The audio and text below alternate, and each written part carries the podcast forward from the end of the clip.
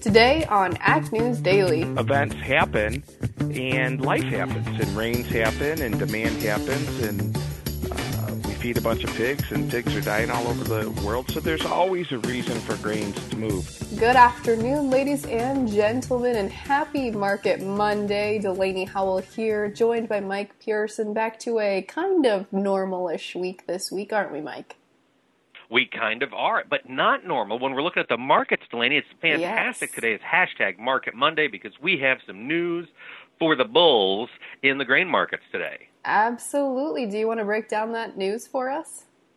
You bet. So the big story today was all eyes were watching the uh, quarterly grain stocks report, and the trade was anticipating a little bit of a drop in corn and soy carryouts. And then at 11 o'clock, USDA kind of stunned the market a little bit. Rather than dropping the corn carryout 30 million bushels, which was the expectation, ended up dropping at about 300 million bushels, which really got the trade excited in the corn market. We saw a similar story in soybeans. We dropped from uh, just a little over a billion bushels down to 913 million bushels. The trade was guessing would be at about 982 million. So again, big drops in both of those. And uh, as Ted Seifert was talking about with me earlier today, there might be a little bit of a caveat to this rally because we do have still a lot of corn and soybeans out there on farm storage if, uh, if USDA numbers are to be trusted. Right, but USDA accounted for that on farm storage as well.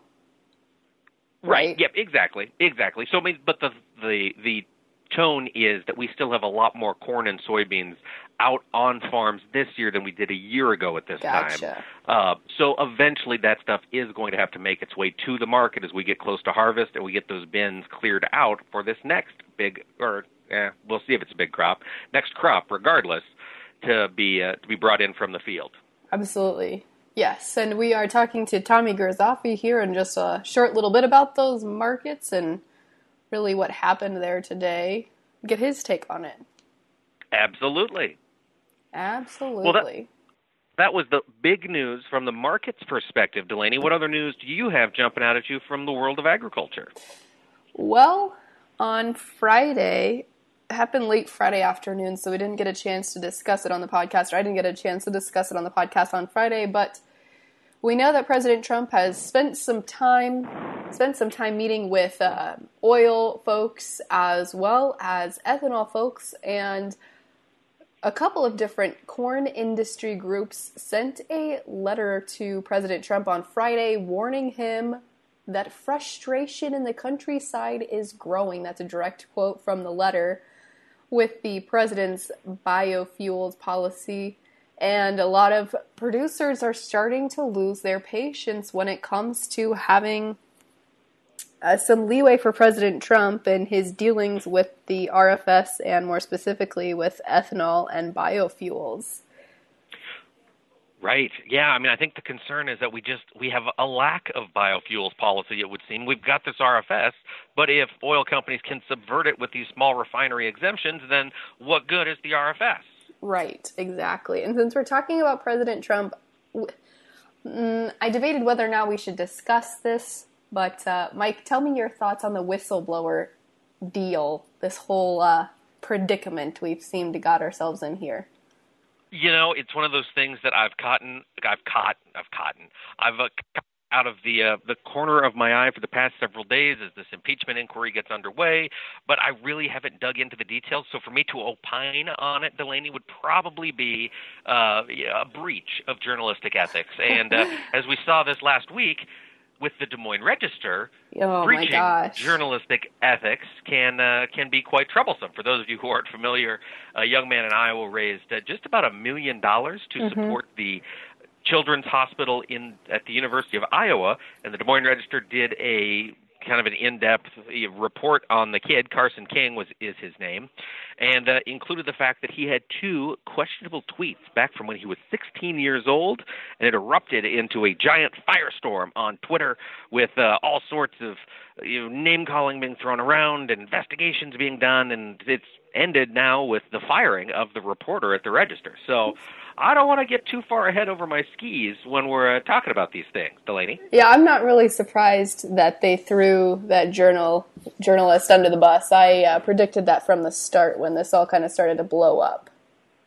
Exactly. You know, you're gonna somebody's gonna be the scapegoat, and it's uh, unfortunate it had to be that guy because I think he was probably just doing his job. I think he was probably taking some orders from higher ups. Exactly. So anyway, that's my thoughts on the uh, whistleblower thing. What are your thoughts? Uh, I, I'm kind of in the same camp as you. I've just kind of loosely seen some pieces about it.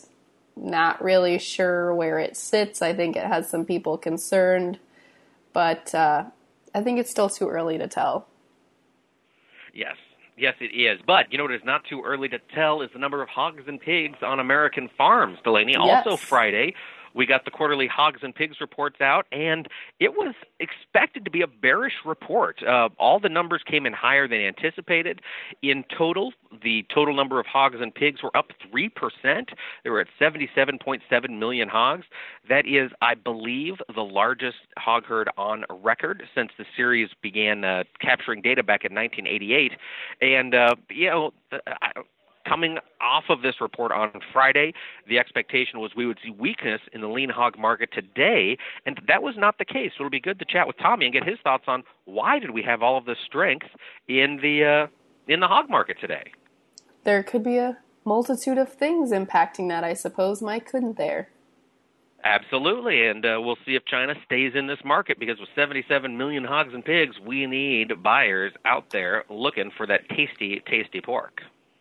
Yes, we do. And speaking of China, looking at the MFP payouts, it is noted that about 400,000 farmers have applied so far for the for the first round of the market facilitation program payments for 2019 and so far we've seen quite a bit of payments paid so far they're they're quoting USDA is quoting about five billion dollars in total that's already been paid out. All right. Well, those checks are getting sent, so get in there and uh, get your. Uh, it's probably too late now to sign up. I think. I think it is too late to sign up for this round. So just keep an eye on your mailbox if you did sign up, and hopefully those checks will be coming soon. Yes, I heard uh, it seems that a lot of folks are having a lot more difficulty this time around than the first time for some unknown reason slower? I don't know. Hmm, interesting. I hadn't heard that, but uh, it wouldn't be surprising given all of the frustrations in Washington D.C. with the USDA move and everything else mm. that's been going on. Mm-hmm. And speaking of the USDA move, I read something just briefly today that said government reports from the ERS are expected to be delayed or pushed back, not meeting those deadlines they've set because they are so short staffed right now in Kansas City. Yes. Yeah, only 19 folks made the move from D.C. Oh, to Kansas City. Oh, 19, huh? Yep, and granted, I'm sure they're hiring to fill those positions who didn't move, but I, I'm sure that'll take some time. Yes, it will. Well, I've got some news out of Brazil. For the first time in 2019, Brazil shipped 60,000 tons of corn to the United States. Um, basically, there was a uh, corn was export, exported by Cargill, and um, Cargill confirmed the shipment but did not elaborate any further. There was another grain merchant down in Brazil that said it has shipped another 60,000 tons of U.S. corn to Smithfield Foods on September 3rd. So we do have some corn coming into the southeastern U.S. out of Brazil, which I thought was interesting. We see this typically every year. Um, and you know apparently it's it's getting started as we speak. Yes, I saw that too, and it's not the first time this year. I don't think that the U.S. has bought some from Brazil. I thought they had another shipment they bought last week or two weeks ago too. Right, right. So this would be that one was the first one. That was the one headed to Smithfield. This gotcha. other one is the second. Yeah. Gotcha. Okay. Yeah, so that's all the news I have, Delaney. I know we're going to have a long conversation with Mr. Grisafi, but do you have any other news stories for us? I am out of news as well, Mike. Perfect. Well, let's see where the markets closed. As I mentioned, it was an exciting day today in the grain trade. Looking at the corn market, the December contract was up 16 and three quarters at 388 and a quarter. March up 16, finished at 399 and three quarters. Just kissing. They're not quite kissing that $4 mark in the March. Uh, both of those did close on the high for the day. In soybeans, the November contract was up 23 cents, closed at 9.06 even. The January up 22 cents to finish at 9.19 and a half. And in Chicago wheat, the December contract was up eight and a half cents at 4.95 and three quarters. The March up eight and a half as well to finish the day at 5.02 and a quarter. As we would expect with this much strength in the grain market, we did see a little bit of weakness in the cattle complex. October live cattle down 45 cents at 104.57.50. The December down 27.50 to finish at 110.30. And with feeder cattle, the October contract dropped a dollar 92 and a half at 142.40. November down a dollar and a nickel, closing the day at 141.92 and a half. And as I mentioned earlier, strength in lean hogs despite that quarterly hogs and pigs report. The October contract was up 7 17 and a half cents, wrapped the day at 65.45. The December, however, up $2.75 to finish at 72 60. Jumping over into the dairy market, we had the September contract unchanged on the day as we expect this close to the end of the month. The October was down 9 cents at 1806 and the November dropped 6 cents finishing the day at 1808. Without further ado, let's kick it over to our hashtag Market Monday conversation with Mr. Tommy Grisafi.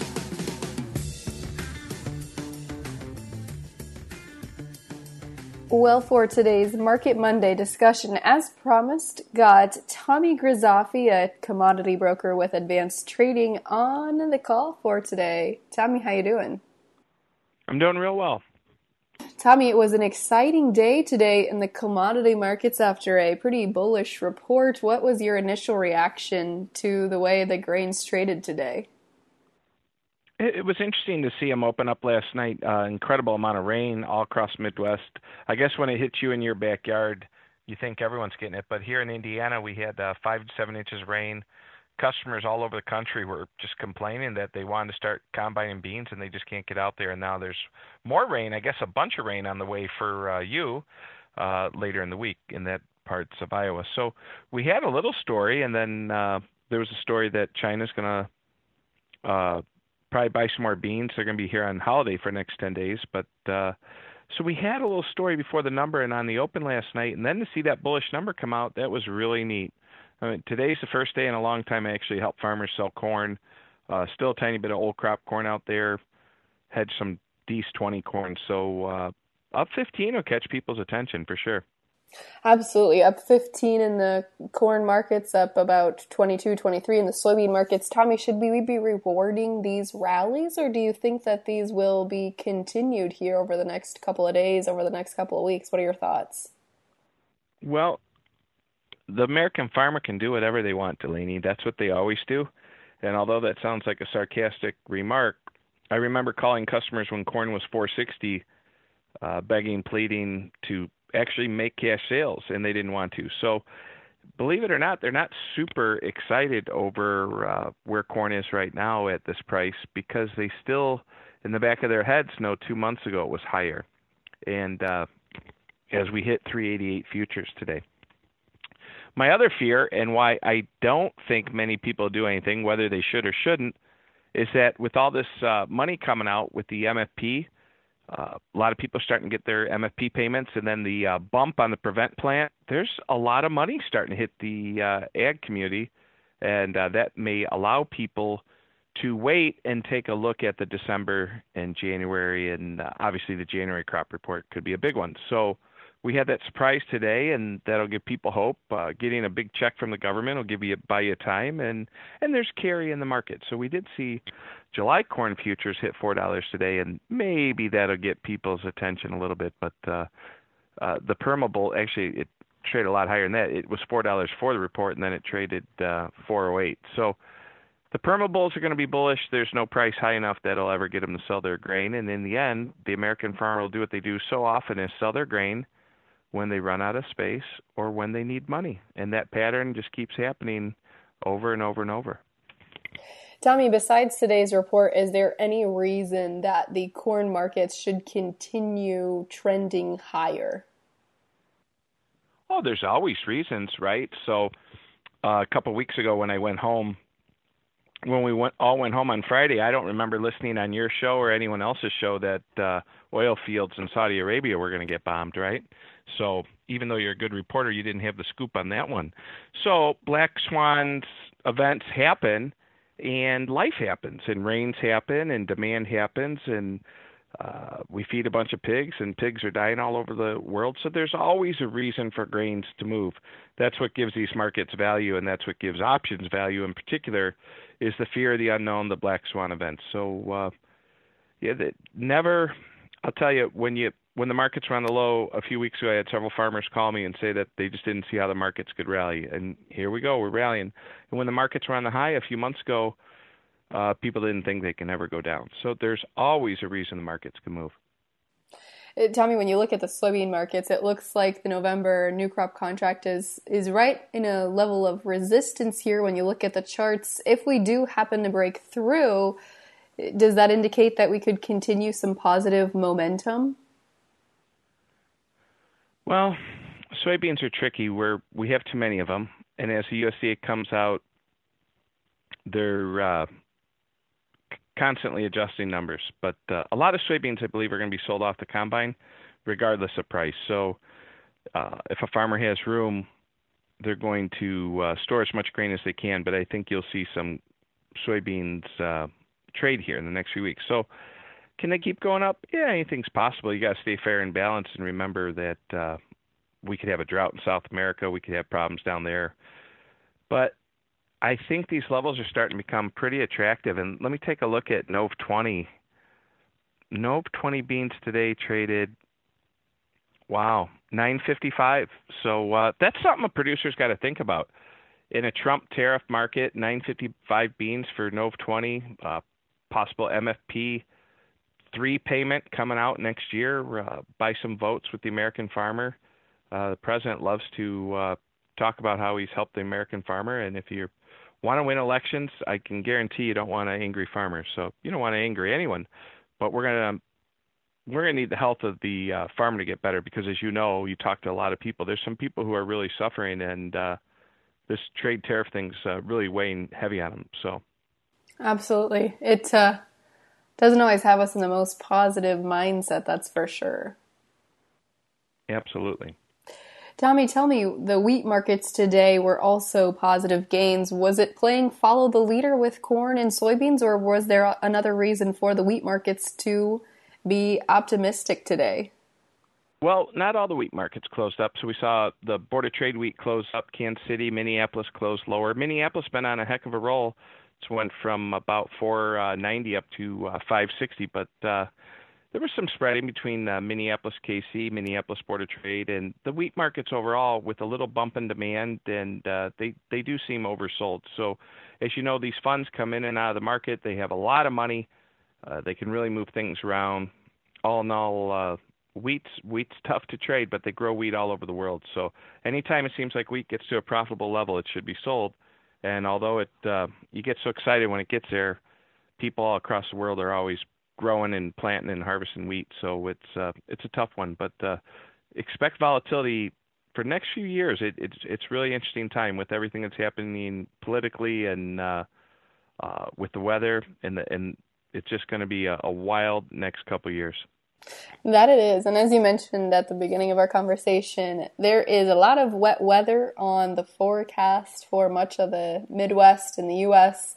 Tommy, are you hearing any folks, any numbers coming out of the field, anything that people have shared with you about how their harvest is going or maybe hasn't started yet?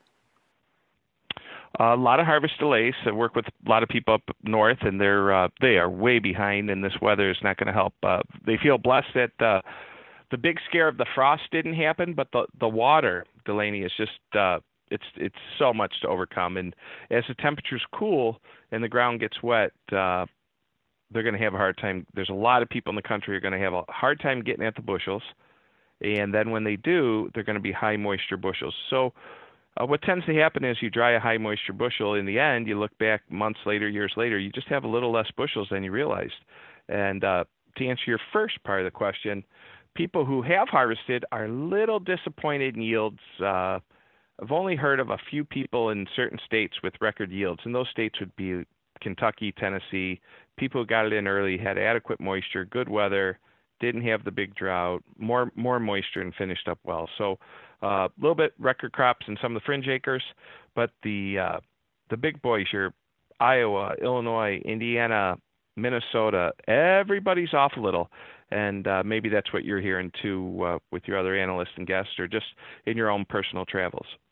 Yeah, absolutely. And that's it's really just been the market has been waiting, guys have been waiting to see what their neighbors are getting or what other people in the state are getting, but it just seems like a big waiting game. Is there are there numbers that you have in mind with corn and soybean yields that you think if we are below them, we could still see some sort of post-harvest rally? Well, I never really focus on predicting acres. I personally don't have time to run around and go see how many acres are planted. The USDA has over 100,000 employees, and they don't always get that close to the planted acre number.